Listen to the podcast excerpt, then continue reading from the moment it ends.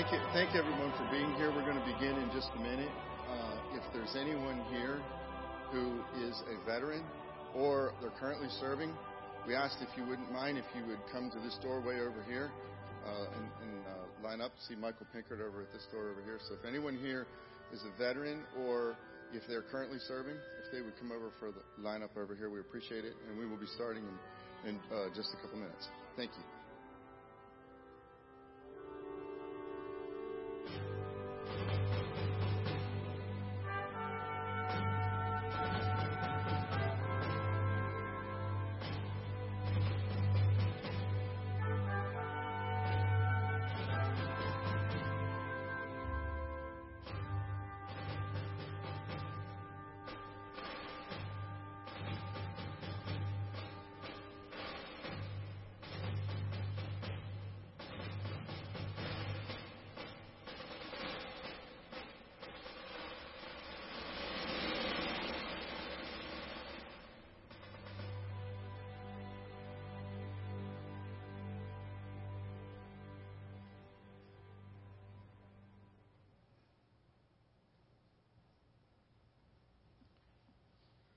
Good morning. Welcome to Calvary Christian Fellowship. This is our annual service that we do for Memorial Day, Memorial Day service, the day that we remember those who have given their lives throughout the history of this nation so we could be here, so that we could come together in freedom.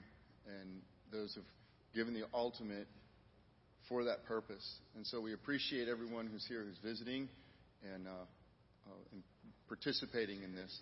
We're going to begin this morning with a presentation of the colors. We have a troop, a Trail Life troop, Trail Life USA troop, uh, Texas 003, and the American Heritage Girls uh, troop, Texas 003, that are going to begin by presenting the colors.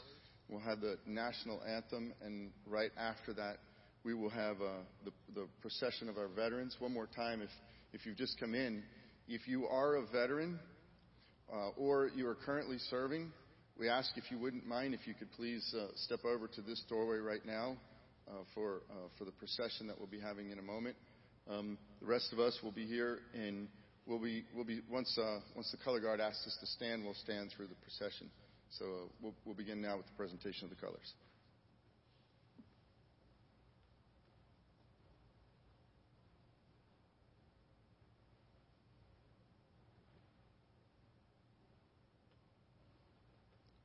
Color guard, attention. Troop attention, group attention.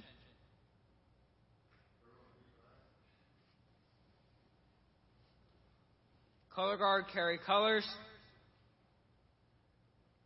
Those in uniform and veteran salute. Those not in uniform, place your right hand over your heart. Color guard, forward march.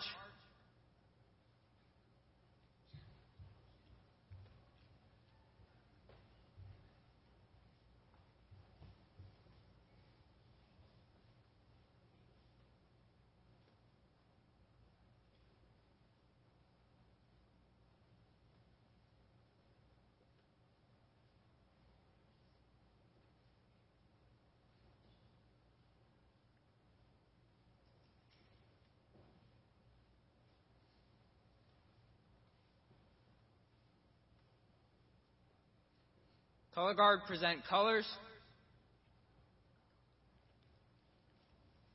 Please join us for our national anthem.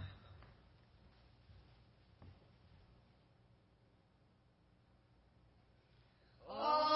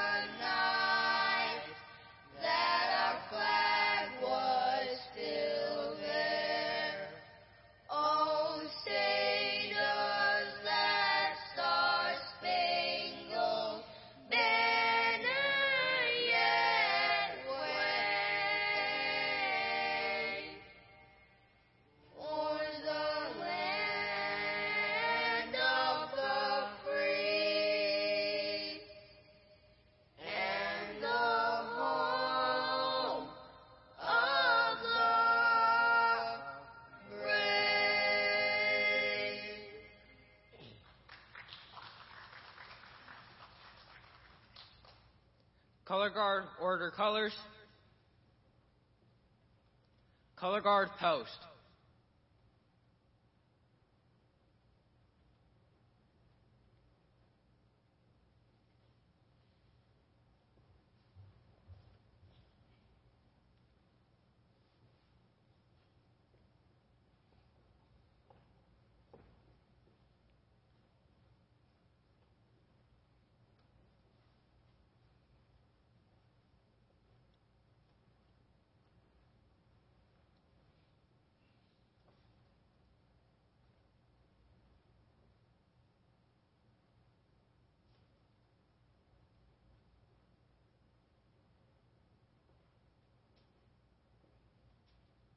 Color guard, return to post.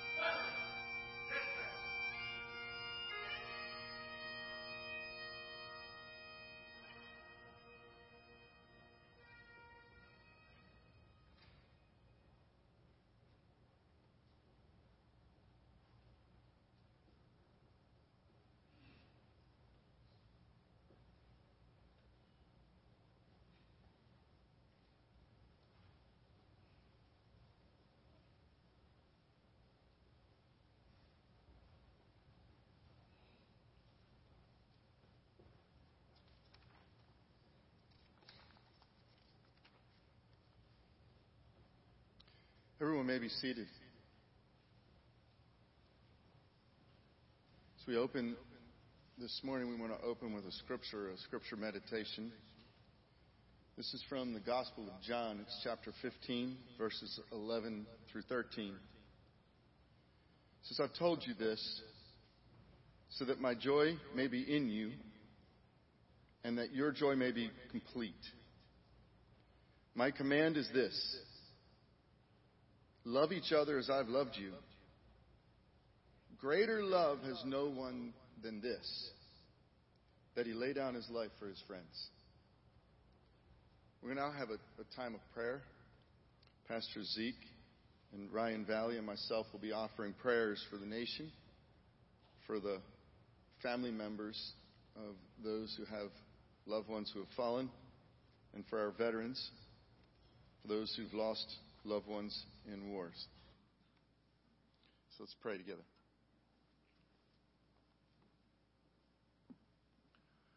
Would you join me in the prayer for our nation? Blessed Heavenly Father, to whom we belong, all wisdom and might come from you. And during this time of changes in these seasons, Lord, we recognize that you remove kings and set up kings. It is you who gives wisdom to the wise and knowledge to those who have understanding. You alone, O Lord, have established this nation. Father, we make supplication to you. We pray and, and, we intercede and we give thanks for all people, for those in authority, and for those in high positions of influence, that we may lead a peaceful and quiet life, godly and dignified in every way. We pray that you give our leaders wisdom to carry out your, your will, encouraging them to stand against evil and having discernment to differentiate between right and wrong. Lord, we have turned away. We have turned away from you and your ways. We have allowed your name to be blasphemed through media, in our academies, by elected officials, in our families, and from the pulpit. Lord, we're asking for your grace and your mercy. Father, we're asking that we, you give us a heart that continues to see evil as evil, and to see good as good, and not the other way around. Father, we live in an age where evil is called good, and good is called evil. I pray our hearts would not be turned in that direction. I pray, Father, that we wouldn't have this increased love of money or desire for fame or power, for this has caused great sin against you. We as a nation, we often gratify the flesh instead of being filled with your spirit. Even those who claim faith. God, I pray that would not be us. Not in this room, not in this community. Father, we divide ourselves and act in bitterness and hatred toward one another, but no more, Lord. Let that time be past. Holy Father, open our eyes as a nation. Awaken us. Allow us to see ourselves and one another as you see us. Father, by your grace and by your mercy, Lord, please forgive us. Turn your wrath from us and heal this land.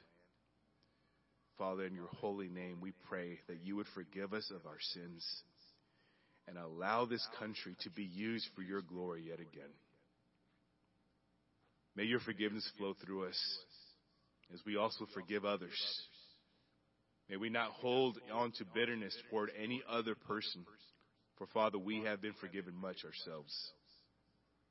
May your kindness uh, rest upon us so that we may be kind to others Lord, may your Spirit empower us to help those who cannot help themselves, to sit beside the hurting, to hold the hand of the dying, and to embrace the anxious and fearful. Grant us wisdom, O Lord, to win souls, to win souls unto you, to be your salt and light in this world. Father, woo us back unto yourself. May we fall before your throne with broken hearts and turn back to you.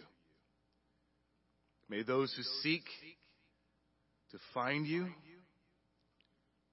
find their answer. God, I pray that they would find you while there is still time. Father, we who are called by your name must humble ourselves and ask that you give us opportunity to do that. We pray, we seek your face and we turn from our wicked ways. Hear us from heaven, Lord. Forgive us. Heal our land. Father, your word says that some trust in chariots and in horses, but we will trust in the name of our God. Blessed is the nation whose God is the Lord, your, your word says. The people whom he has chosen at his heritage. Father, we pray these things in the precious name of our Savior, Jesus Christ. Amen.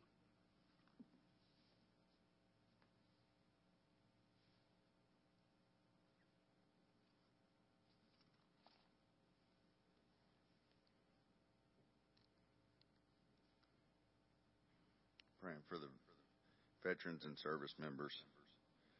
Father God, Abba, we give you thanks for your healing work in the hearts and minds of so many veterans and service members who have lost and lose so much every time a comrade falls. Lord, only you can understand the pain and the emptiness that awaits us because you yourself have felt the emptiness and the pain at the cross. Only you can fill the void, heal the torment, and stop the mental pain. Bless you for your everlasting compassion.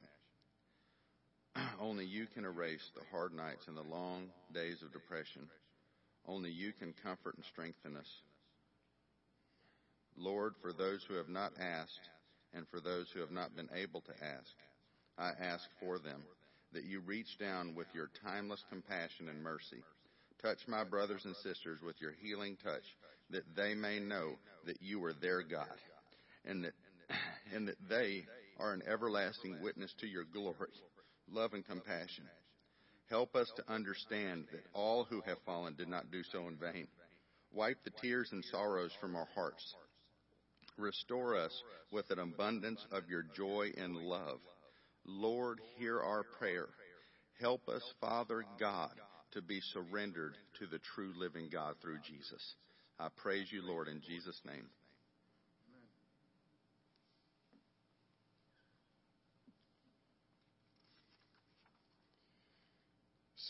prayer for those who are mourning and grieving family members. Father, you are almighty. You're the God of all mercies and the giver of all comfort. Lord, we lift before you the mothers, the fathers, the sisters, the brothers, the wives, the children of those who have given their life in war. Bear up their heavy hearts. Father, wrap them in your loving arms. Allow them to lay their burdens upon you. Deal graciously, Lord, with those who mourn. That they would be able to cast every care on you, that they may know the consolation of your love, the love you've given us and shown us through Jesus our Lord. Father, we pray that you would gently remind those who mourn that all who have hope in you have the hope of eternal life.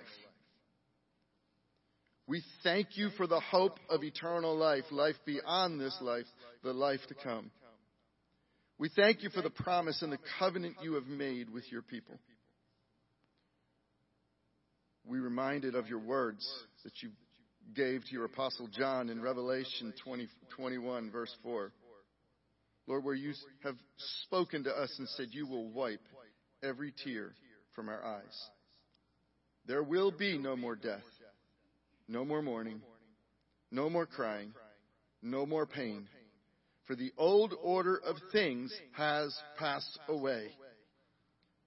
Lord, may we live in and with and through that hope, the blessed hope of the return of our Lord. Remind us and those who mourn that one day we will abide with Jesus, the Messiah, our King, and you will wipe away all tears from our eyes. Give rest to the heavy laden. Give hope to the hopeless. Grant your eternal life to all who trust in you. We pray these things in the name of our Lord, our Messiah, in the name of Jesus. Amen.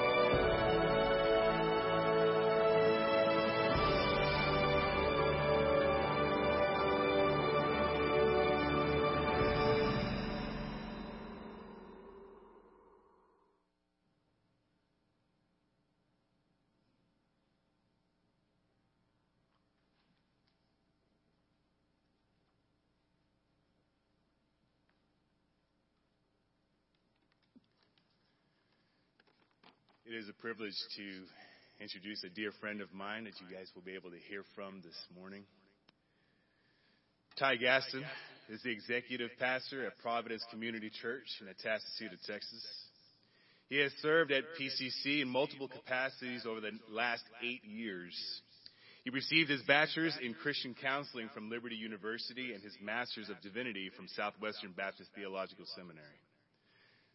Ty has served on active duty in the United States Coast Guard for the last 12 years, six on active duty and six as a reservist. He is married to his beautiful wife, Megan, of 12 years and has two children, Caleb and Lauren, whom he loves to chase around. Would you please give a warm welcome to my dear friend, Ty Gaston?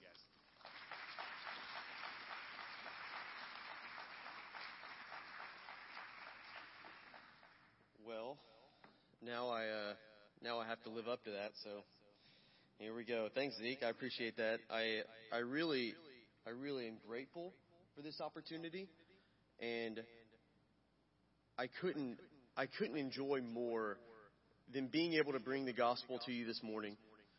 Like Zeke said, I've served in the Coast Guard for over 12 years now, and I'm grateful for this invitation and opportunity to bring the word to you this morning. Uh, there are few, uh, fewer, more humbling invitations that another pastor can get than a, a, a pastor welcoming you into his church to preach to his congregation. So we have a lot of work to do this morning, and so with little time, I just want to go ahead and jump right in. And so, if you would, I'm to uh, I'm to read the text, and then we'll pray and get going. So we're to be in uh, 2 Timothy, chapter two, verses one through ten. If you have your Bibles, I encourage you to turn there. Uh, if not, it should be on the screen. But 2 Timothy chapter 2, uh, verses 1 through 10 says this You then, my child, be strengthened by the grace that is in Christ Jesus. And from what you have heard from me in the presence of many witnesses, entrust to faithful men who will be able to teach others also. Share in suffering as a good soldier in Christ Jesus.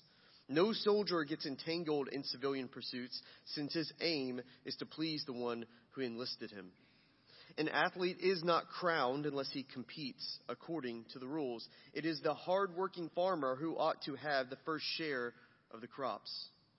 Think over what I say, for the Lord will give you understanding in everything.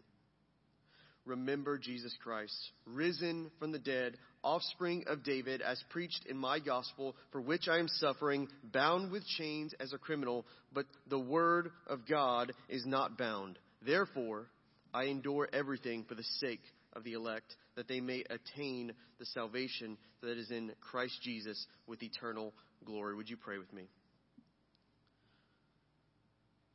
Father God, we come before you this morning, and what better place to go than your word?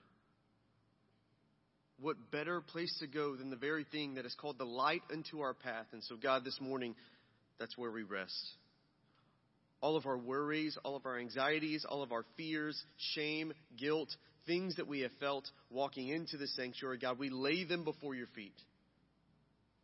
We lay them before your feet, God, and we trust that you are a good God who is not just willing, but able to lead us out of them. And so, God, as we approach your word this morning with confidence, as we approach your throne with confidence, we ask that you would meet us here. We ask that you would open up our hearts and our minds to hear from you. God, you have promised to be with us whenever we gather. And so, God, we just, we hope that you remove any obstacle that may be in front of us in order to experience that relationship with you. So, God, we love you. We praise you in Jesus' name. And everyone said, Amen. So, like I mentioned, I've been in the Coast Guard for over 12 years, and uh, I've really enjoyed my time, but you never would have been able to convince me of that uh, in the first two to three weeks of me being at boot camp. It was nothing short of a miserable experience for me. It was, it was very jarring, and I'm sure anyone that has ever served, you have felt that similar tension that you get to. I mean, unless you're just a masochist and you just like to be punished. But for me, I did not. I grew up in a nice home, and so going to a place where people yelled at me and made me do things was not good. Uh, at least I didn't feel like it was at the time. And honestly, I had no idea what I was getting myself into, and it seemed like the company commanders at boot camp lived to make my life miserable and to mess me up mentally. there's a, I, honestly, I have a lot of stories that at the end of the day would just make you laugh. Some of them are appropriate to tell, some of them not in church. But the company commanders would do everything that they could to make sure that you knew that you were absolutely out of control and they were in control. One of the stories that they uh, that I really like to tell a lot that probably makes me laugh the most was it was in the first couple of weeks and we're marching to uh, the mess hall where we're going to eat lunch and every time that we go to eat lunch we assign somebody to stand outside and watch our bags and that is their sole job is to make sure, stand watch, watch the bags. If another company commander comes in and tries to take the bags, they're to stop them, say they're not in the chain of command, and, and dismiss them off. Uh, kindly, but firmly. And that goes for anyone there. And so they would always mess with them and, and try to get them to do it. And if they didn't do it, they start taking backpacks and throwing them out in the lawn. And, and uh, it's, if they don't say it right, they mess with them. Well, one of the times that, uh, that we get there, uh, one of the recruits is assigned uh, to watch our bags, and instead of watching the bags, a company commander caught him staring at the very large seagulls that were everywhere on our boot at, our boot camp base. And, and when I say large, I mean like turkey large. Like these seagulls are a good three feet tall. They're not normal. They might as well be dragons. And what what was funny was he wouldn't stop looking at them. He caught the eye of a company commander. He goes over there and makes him move from there. He reassigns another recruit to the bag and makes him stand at the beginning of the mess hall. And every time a seagull flew past the door, he had to salute it and say, Good morning, Mr. Pelican. And it was funny because this guy's screaming at the top of his lungs to no pelicans in sight to these gigantic birds, and everyone is laughing at him. And there was countless of other moments like this that seemed like arbitrary torture. But truthfully, I was too immature in the moment to see what was going on and see what was happening because every single one of these examples, down to the very last insult that was given to us, was and had a purpose for us. So while the pelican story is hilarious, it pointed to a greater principle that is imperative for us to learn, not only then, but also now spiritually. And that's to not allow the things in front of us to distract you from the mission by which you've been called. And if we aren't careful, this type of flippant thinking can infiltrate our grounds and affect how we live our lives. Here's what I mean by that. If you have your Bibles, turn to Ephesians chapter 6 chapter, uh, chapter 6, verses 10 through 13. I know we said we are going to be in 2 Timothy, but it's important to lay some groundwork before we get there.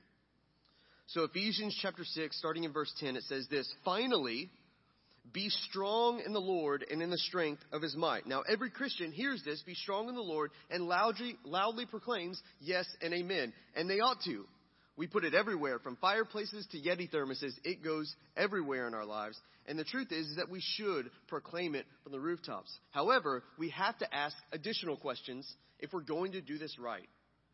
It's not just be strong in the Lord, but we have to ask why do we need to be strong and what am I fighting against that requires strength?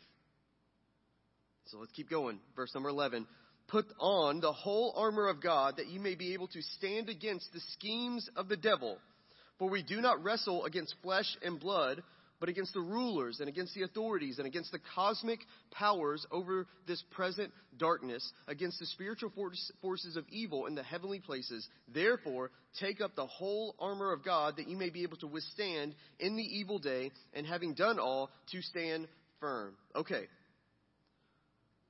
So, what we must be strong against is more, if you, if you caught this, it's more than what we can physically see, and it extends beyond that into what is meta- metaphysically true. There are greater realities that are happening beyond what we experience in the real time. So when Paul said this to the Ephesian church, one uh, in that church might have wondered, Paul, what do you mean we don't wrestle with flesh and blood? You have been beaten with rods, imprisoned, left for dead, shipwrecked, endangered countless times, and more. What do you mean your battle isn't physical? Well, we know that from the apostle that there stands a battle behind the battle. In fact, beyond the battle is more than that. Beyond the battle is a war. that's taking place. There's an unseen, cosmic, and spiritual battle in which we are engaged, whether we like to admit it or not. It is a true reality for us. Here is where the enemy wins. It's when he convinces us that what's in front of us is the battle and not what's going on behind it. The enemy wins, and he's been doing this from the beginning when he takes good, right, and true things and twists them to dishonor God and disrupt his people. Let me get a little more specific.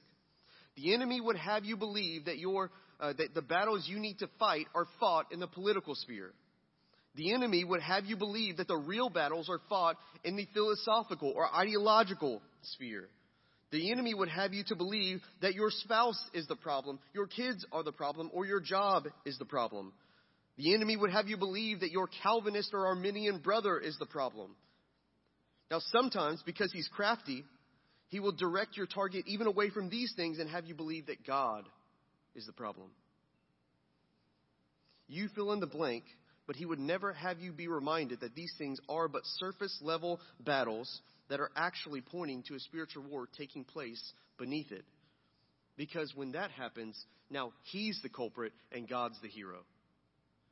So he will do whatever he can, even seemingly Christian things, to make you believe and me believe we don't need to pay attention to that. It's not important. This morning, we're going to talk about what a good soldier of Christ Jesus looks like. But before we can even broach that topic, we need to be uh, in tune and aware that we are in a cosmic spiritual war. And it's always ongoing and it never stops. Everything that you see is informative and instructive.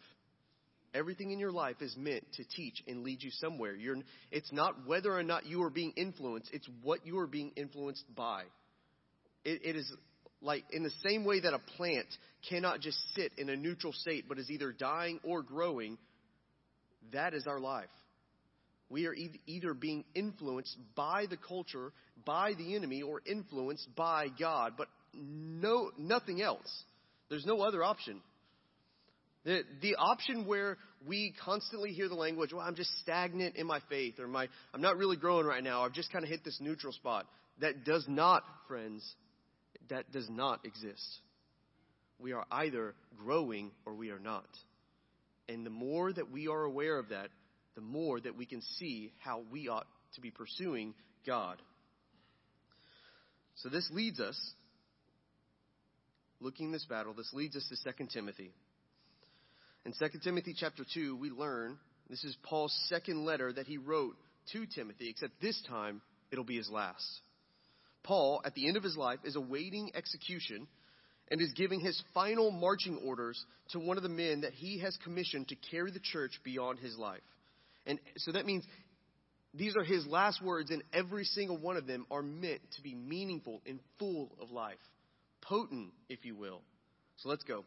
2 Timothy chapter 2, verses 1 through 3 says this You then, my child, Paul talking to Timothy, be strengthened by the grace that is in Christ Jesus, and what you have heard from me in the presence of many witnesses, entrust to faithful men who will be able to teach others also, share in good suffering as a soldier of Christ Jesus. Notice how this portion also begins the same way that the text in Ephesians chapter 6 did. Be strong in the Lord is a phrase that you often hear throughout all of Scripture, not just in Paul's letters, but throughout all of the texts. And it's true. It's a, it's, a, it's a phrase that we must constantly be repeating to ourselves. But Paul especially says it after he's about to send you into a spiritual war conversation. I don't want to get ahead of myself because we will touch on this at the end. But being strong in Christ is the answer. And again, we'll We'll touch on this at the end. So, how do you solidify that strength? Well, make more soldiers, is what he says. Entrust this gospel to faithful men who will be able to teach others also. Make more soldiers. A bigger army is a better army. And how do we do that? We live a life of purpose with those around us. It would be easy to look at this and say, well, that's what pastors are supposed to do. And that's true. Pastors are called to equip the saints for the work of ministry. But there is nothing stopping you and me and any one of us from doing the exact same thing and enlisting into the army of God. This is what it means to share in suffering, that you live a life that doesn't center around you and your comforts. In fact, Charles Spurgeon said it this way There is no greater evil than for a heart to be happy in idolatry. That is a wild statement given the state of our, our culture and our history. There is no greater evil. None. Not another one. No greater evil than for a heart to be happy in idolatry. Why? Because anything that you worship, you will be willing to do for. You will sacrifice anything for whatever it is that you worship. And if that's you and your comforts, then that means everyone else is willing to go to the wayside. So the best way to not do that, start discipling other people and entrusting the gospel to them. Now, another question also beckons itself. And this question will round out the rest of our morning. And so, if we're supposed to share in suffering as a good soldier in Christ, then the question asks itself what is a good soldier? What does it mean to be a soldier of Jesus Christ? And what does it mean to be a good one? Because if there's the call to be a soldier of Christ Jesus, then that means that there's the possibility for one to be an enemy. There's also a possibility to be a bad soldier or a good one. So we need to know what does it mean to be a good one. Luckily, Paul doesn't leave us alone. 2 Timothy chapter 2 verse 4 says this, no soldier gets entangled in civilian pursuits since his aim is to please the one who enlisted him. Now, many believe when they read this text that this is a call to avoid the secular world. But the truth is, is that theologically, we're not afforded that rule. Because for the believer, there is no such thing as sacred and secular. Everything is secular. Like you don't, every, sorry, everything is sacred. That would be bad if it was. Everything is sacred. There's not a secular part of your life, your church life, your work life, your home life, and then all, all of those are all separated. We don't get to compartmentalize our lives. If God created everything in this world, we ought to look at everything as sacred. Everything is an opportunity to either honor or dishonor God. And so we don't get the opportunity to separate it. So this is not talking about avoiding the secular world because at the end of the day, that doesn't exist. So then, again, beckons another question what is civilian pursuits?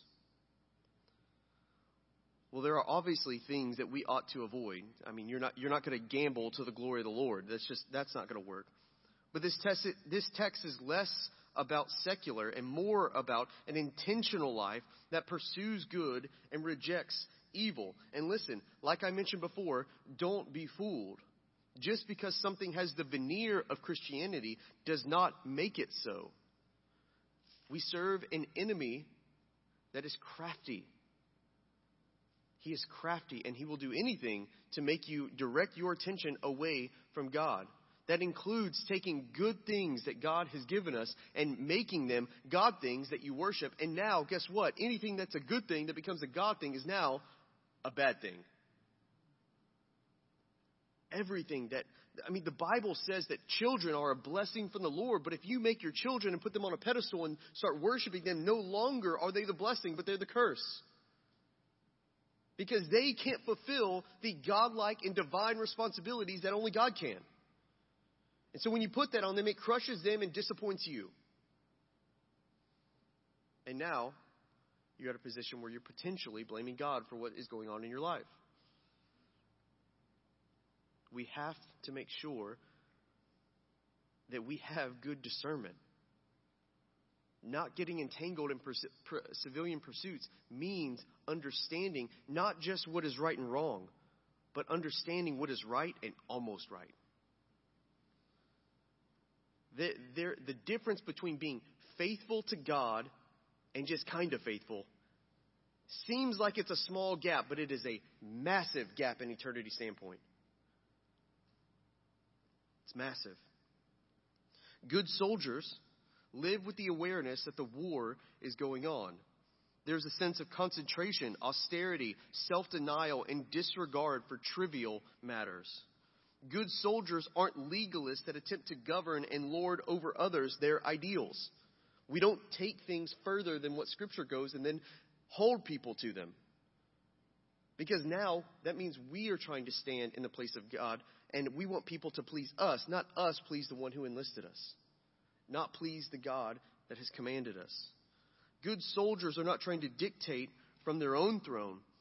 They are not trying to overthrow their own king. What are they? And this is my first point.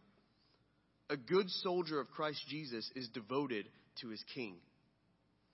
A good soldier knows who his king is and derives his strength from there. He does not need to go anywhere else. He doesn't need to manufacture any strength on his own. He doesn't need to be the biggest one in the room. Just like David, he can sit there and be confident in the God that has saved him. One of my favorite stories in the Bible is, and we actually ended up naming our son after, uh, after this man, Caleb.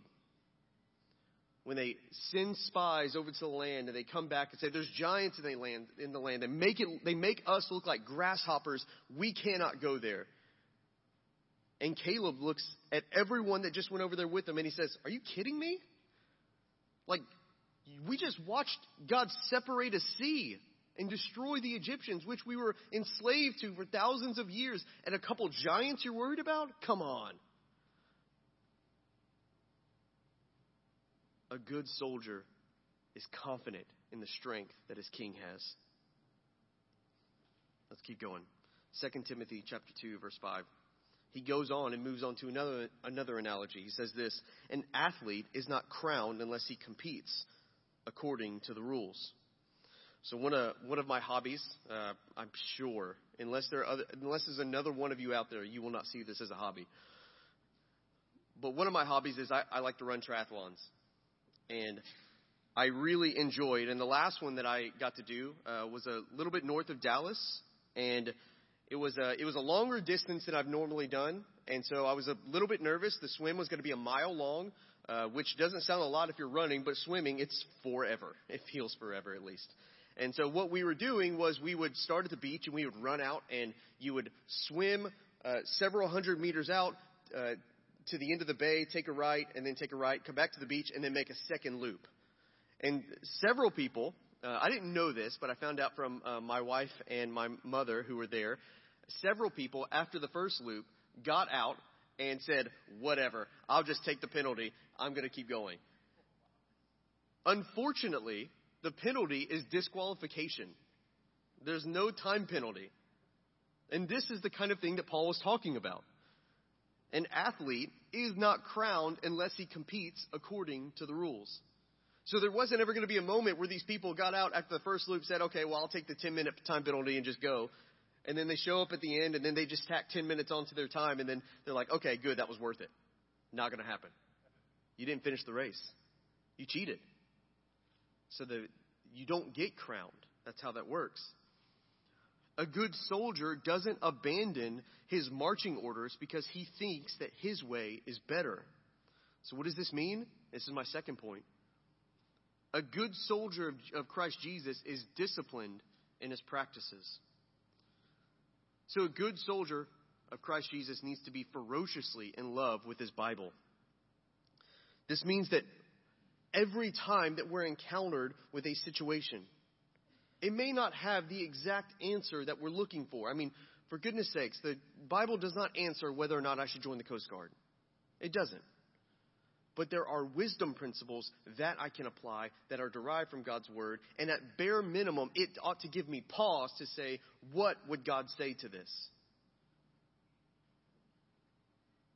A good soldier doesn't abandon the one that has enlisted him, who's told him the right way to go, who's given the right guidelines to be able to live his life. He doesn't abandon that because he thinks that he can do it in a more efficient or better way at, it, at its core, being able to say that you know better than God is the deepest of heresies. This is what happened in the garden. Adam and Eve abandoned the marching orders. They abandoned the command because we, there was a crafty enemy who told them they should. They just don't want you to be like God. Yeah, maybe you're right. I ought to be like God. Snack. Ruins everybody's life after that. A good soldier doesn't abandon his marching orders because he thinks his way is better. What does this mean? This, this means that the Lord has dictated what is good, true, and right. And we are never and will never be in a place that we can question it. In the same way that my two year old cannot tell me, I don't have a two year old now, but when my child was two, my two year old can't tell me that I'm driving poorly. You know nothing about driving. You can't even drive your toy car, let alone a real one. In the same way that I can't tell God that He did something wrong. He literally sees all time at once past, present, and future at the exact same time. He sees everything, everything's done to him. He's not, we, see, the problem is, is that we try to pull God into our time space continuum and then try to judge him based off of that. God is not on our continuum, He's outside of it. He sees what we don't. He sees the end. In fact, He doesn't just see the end, He is there already. It's done. And so when God leads us down a path that either doesn't make sense or we can't understand it, the place that we ought to be is God, what are you teaching me? Not God, what are you doing? Those are wildly different positions. So, a good soldier of Christ Jesus is disciplined in his practices. He runs to the Word of God and he leans into prayer. 2 Timothy chapter 2 verses 6 says this. It is the in the third analogy, it is the hardworking farmer who ought to have the first share of his crops. So there's a particular joy that awaits the believer that labors for the kingdom. This is what it means. This is what Christ meant when he said, Seek first the kingdom of God, and all of these things will be added to you. You know, what's amazing about that? And this is why it's really important to know your Bible and to arc different texts and reference them because later on in, in the book of Acts, when you see the church come together, the kingdom start to be built and to come together, what you see is Acts chapter 2, 42 through 47, and you see the people of God providing for anyone who had need. So anyone that was there, a part of that kingdom building, if they had a need, bam, it was filled. No questions asked. So, what does it mean to seek first the kingdom of God and all these things will be added to you? That's what it means. If you need something, don't worry about making that your primary objective because you risk making that an idol. Instead, seek first the kingdom of God and He will provide. Seek first the kingdom of God and He will. And, and that is not, listen, that's not cliche. It's just true. It's just true. God will provide. And it doesn't matter what it is, how big it is. We serve a very big God who is willing and able, and we ought to trust that. What does it mean to be a good soldier of Christ Jesus that is dutiful in his pursuit, which is my last point? A good soldier of Christ Jesus is dutiful. What does that mean? It means that they have a sense of duty about them in the way that they live where he or she lives, works, shops, eats, all have significance to them. It means that the Christian's pursuit of God and pursuit of his kingdom deeply impact how they, how they invest in those around them and how they invest their time. They have the mindset, the war like mindset of taking the city for the sake of Christ. Every opportunity Every stroll through Target, every stroll into a Starbucks, into church, into a school, every stroll is purposeful. Every stroll, every conversation has a sense of duty about it. Now, that can seem a bit overwhelming. In fact, in some ways, it could seem like, man, I'm just, gosh, I'm terrible. I'm not doing it right. I don't even know how to do it. But Paul doesn't just leave us there. He doesn't just leave us with a good soldier in Christ Jesus is devoted to his king and disciplined in his practices and dutiful in his pursuit. He finishes with some of the most encouraging words, and honestly, he finishes the same way that he started. Verse number seven Think over what I say, for the Lord will give you understanding in everything. Remember Jesus Christ, risen from the dead, the offspring of David, as preached in my gospel, for which I am suffering, bound with chains as a criminal, but the word of God, the word of God is not bound. Therefore, I endure everything for the sake of the elect, that they may also obtain the salvation that is in Christ Jesus with eternal glory. What he's saying here is that war is hard. A good soldier doesn't mean that he is a clean soldier. A good soldier sometimes doesn't mean that you're a healthy soldier. It doesn't mean that you're, most, you're the most prosperous soldier. A good soldier means that you're an obedient one. You're a faithful one. A good soldier means that sometimes you're going to encounter difficult parts in this spiritual war that we are part of, and some things are just not going to make sense. However, understanding what is going on around you and why God does things is not the command that's given. Obedience is. And this can be difficult. And, and, and, I don't really have a lot of I don't really have a lot of empirical evidence for this, but it, it just it's something I feel like I hear all the time. It's it's like when like you hear those stories of people being perfectly healthy, nothing wrong with them. They go in for a checkup, they find out they have stage four cancer, and all of a sudden their life drops off a cliff. Or they, they feel like they have, you know, just a just a minor headache that won't really go away. They go in, there's a mass there, and then all of a sudden they're on their deathbed a week later. My, my, my thinking and thought process is would they have been there? Would they have fallen off that cliff or on their deathbed a week later? Would, would that have happened if they didn't know? Was it the understanding that brought that on? Because they understood more about what was going on and the weight of it crushed them because they didn't know where to put it. My whole point in saying that is oftentimes understanding does not make it better. The answer to why often, probably more often than not, doesn't help. Because sometimes the why is not what you want to hear, it makes it worse. What Paul is saying here is that as you walk in obedience, the Lord will open up your eyes to its purpose. That may not make sense in the moment. It may not make sense for two weeks, two years, 20 years, or until you reach eternity. But it will make sense because God is not without purpose. God is not without reason. If God is working all things, not some things, not good things, not bad things, but all things for the good of those who love Him, if He's working all things for good, then we have to trust that. That's the base where we need to start. Our starting point has to be there. We may not understand it, we may not have answers, but that's our starting point. God is a good God, and we can move from there. Because the minute you start questioning God's goodness, you'll start to question his sovereignty.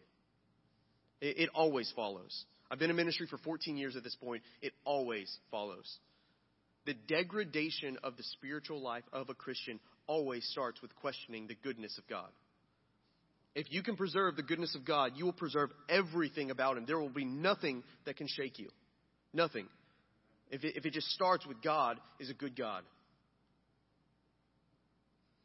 So, what Paul is saying here is that as you walk in obedience, the Lord will show you that. And additionally, what does he do? He completes this portion of text by ending it the same way he began it. As you fight as a good soldier, you look to your true hero, which is Jesus. He gives us the strength to keep fighting. He is not just the crucified Christ, He is the risen Christ. He's the one who has conquered already, won the war already. There is not even a battle to be fought. He's already won it, and He's invited you into it. Look to the true hero. You don't have to be it, Christ already is. He won the war on our behalf and gives us the strength to fight, fight on until He returns and we go home to glory. And lastly, this is the last portion when He said, Therefore, I endure everything for the sake of the elect that they may also obtain the salvation that is in Jesus, Christ Jesus, with eternal glory.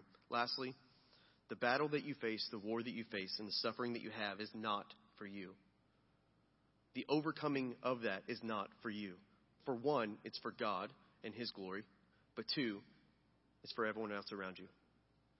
You have a watching world, both children and those outside the faith, that get a window into the kingdom when you suffer well when you suffer well, God extends grace and mercy into your life, and others get to witness it.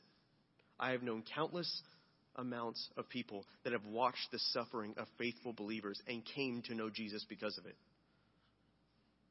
So when you find your place in a battle or a war, know and understand that that suffering is more than just you. As Paul said, I endure everything for the sake of the elect.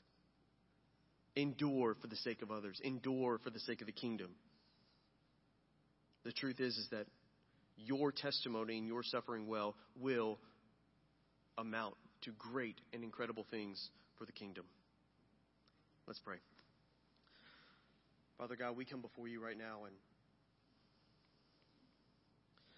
I understand that there are a lot of people, a lot of stories, both stories that are both triumphal and tragic. And so, God, we ask that you would be with those that are here. Be with me. God, in the times that we fail, we ask that you would show us that you've already won. God, as your text says a little bit on than what we read, when we are faithless, show yourself and prove yourself to be faithful. And we're so grateful that you have invited us into this wonderful world and story called the gospel where we get to experience peace and joy on this side of heaven. We don't have to wait for it, it's already offered. And so, God, as we seek to be good soldiers, help us to lay a hold of that joy and that peace so that way when the battle does come, we can fight well and obediently and faithfully. God, we need you. It's in your beautiful name we pray. Amen.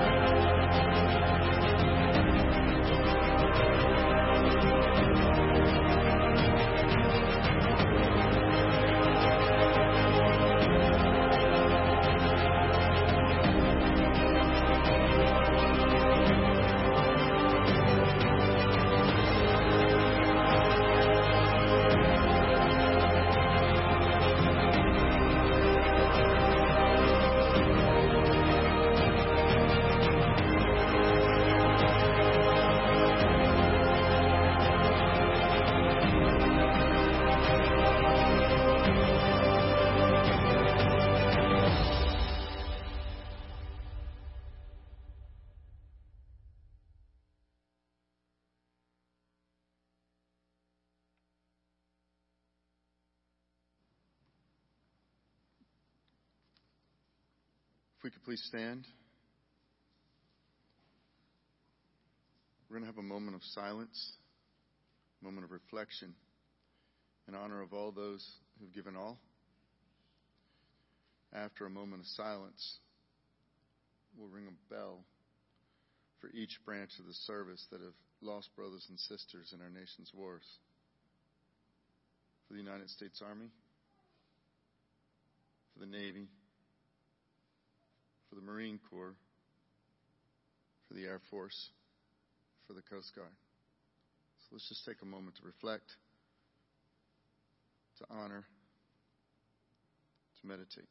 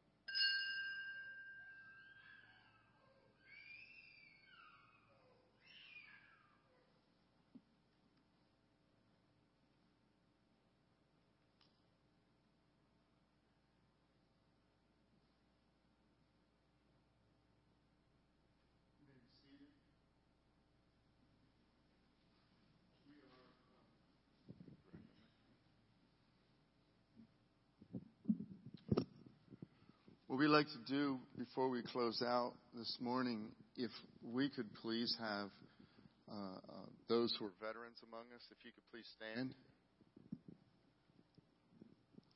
If you are currently serving, if you could please stand. And then also, if you have a family member, a close family member who is currently serving, if you would please stand. If you would mind, could you please come forward? We have uh, something we'd like to give to you. If we can have the troops come up here.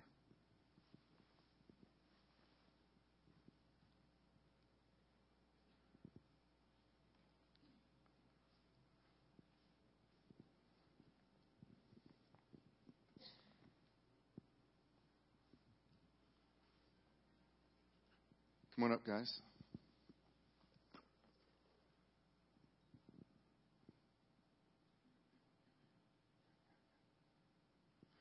We need to get just a little bit organized over here.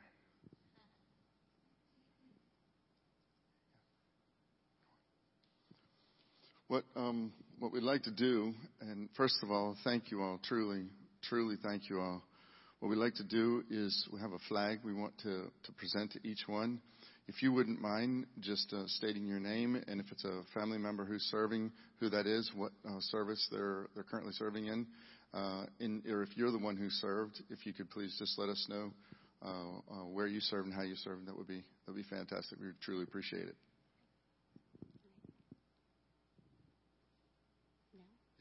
Okay. I'm Christy Faulkner, and I served in the United States Air Force.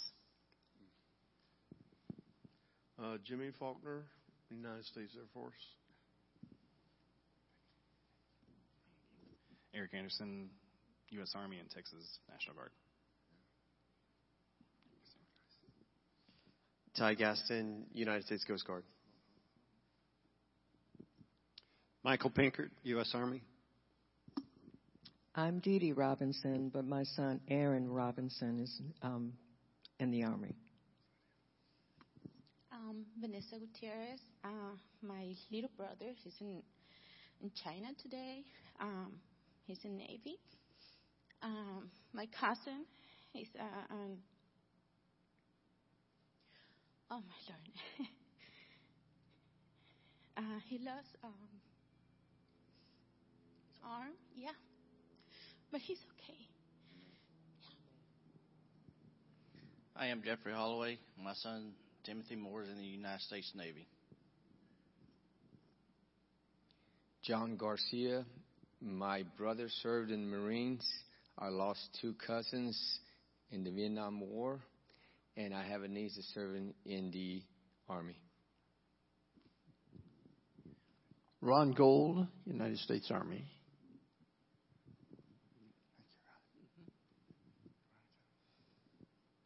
I'm Monica Martinez, and my son is in the Marines. Can we please thank our veterans?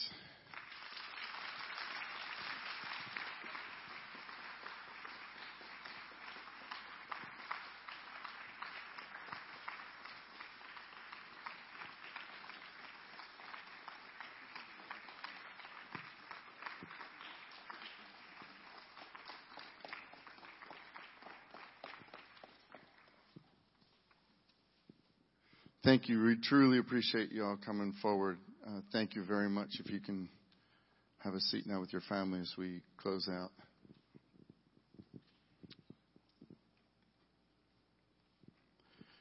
We have a. Um, I also want to do this. Can we thank our, our brother Ty for sharing the word with us this morning as well?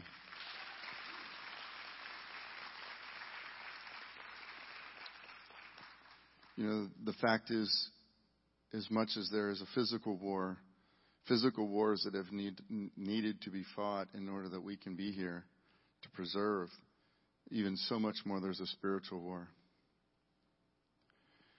And it has been fought by those in the previous generation, and it's been handed on down to us. And we are all enlisted in this. And should the Lord tarry, it's our job to hand it down to the next generation. May it be said of us what was said of David that we accomplished the purpose of God in our generation. That we have carried that torch.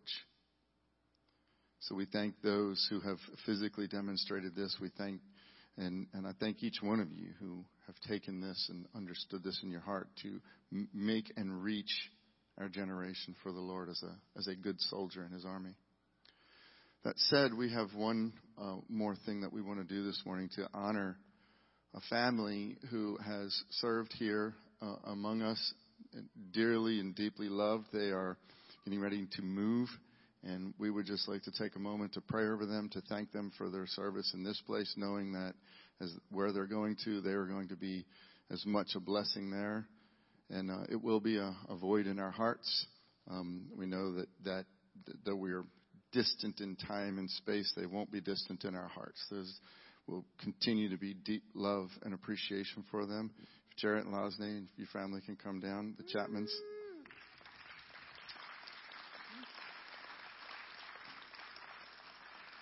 I think it's um, it's really fascinating that this is their last service with us in this season. So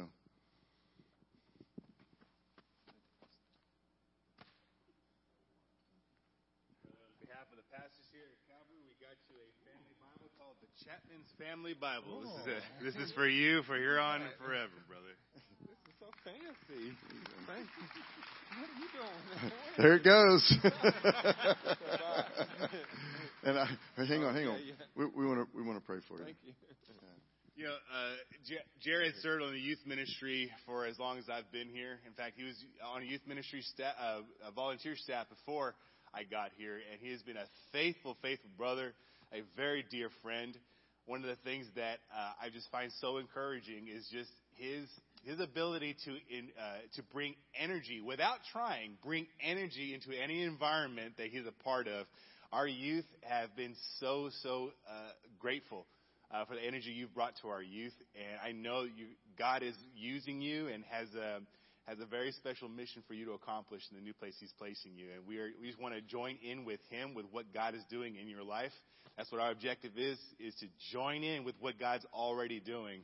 And so God has called uh, the Chapman family to a new place, but I have no doubt that He's going to be just as a, a blessing there as He was, uh, as He is, as you have been to all of us, brother. I love you, man.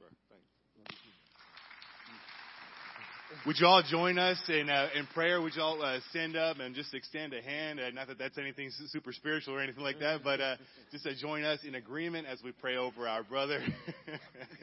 Send your vibes. Don't do that. Don't do that. Father, we our hearts are uh, is just jumbled right now. We have in, incredible joy and and uh, Lord, our hearts are feeling heavy, knowing that our brother is is going away, moving away. Uh, but Lord, we know that uh, it, it, the joy that we have in knowing that this is part of your plan in his life, uh, that brings us joy all the more. And I pray a special blessing on the Chapman family. Mm-hmm. I pray, God, that wherever they go, they know that they are beloved. They are beloved by this faith family here, that that's never going to change, that this uh, will always be referenced as home and uh, he'll always be referenced as our brother. And I praise you, God, so much that you've wired our hearts to have that kind of eternal connection. And I praise you, Lord, so much for what you've done in the Chapman family, in them and through them, for the life of this church for these many years. God, I pray a special blessing on them. Father, I pray that you would give them peace. Lord, you give them joy. That, Father, they would have safety on their trip to and from. Uh, Lord, that they would find a home church there that would love them and that would find a home church that they could serve you and continue to be used by you for the furtherance of your glory. We love you, Father. We praise you. And God, we love this family. And we know that, that as much as they are beloved and dear to us, we know that's of no comparison for your love for them. And we praise you and we have rest in that. We love you, Father. We praise you and we thank you in Jesus' name. Amen. Would you uh, give the Chapmans just a warm, warm thank you for all that they've done?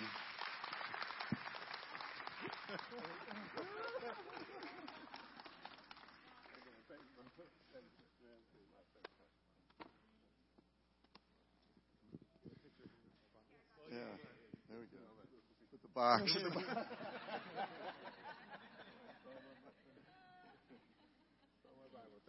if you're going to steal something, that's the thing to steal. it's a whole new meaning to hold the word close to your heart. We're going to close now with a, uh, with God bless America. I pray that this would be a song of worship, but it would also be a prayer. that we would sing this as a, as a prayer. We would sing it as a song of worship, and and uh, let's sing it together. God bless America, land that I love. Stand beside her and guide her through the night with your light from above. From the mountains to the prairies to the oceans white with foam. God bless America, my home,